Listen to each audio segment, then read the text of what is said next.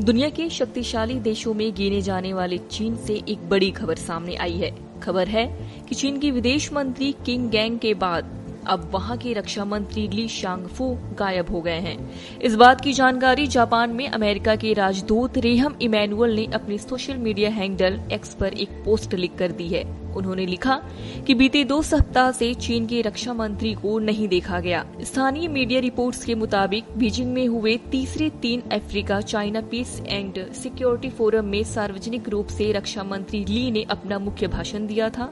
गौरतलब है कि ली के खिलाफ हार्डवेयर खरीद से जुड़े भ्रष्टाचार के मामलों की जाँच की जा रही है। इस दौरान उनके गायब होने की खबरों ने अटकलों के बाज़ार को गर्म कर दिया है।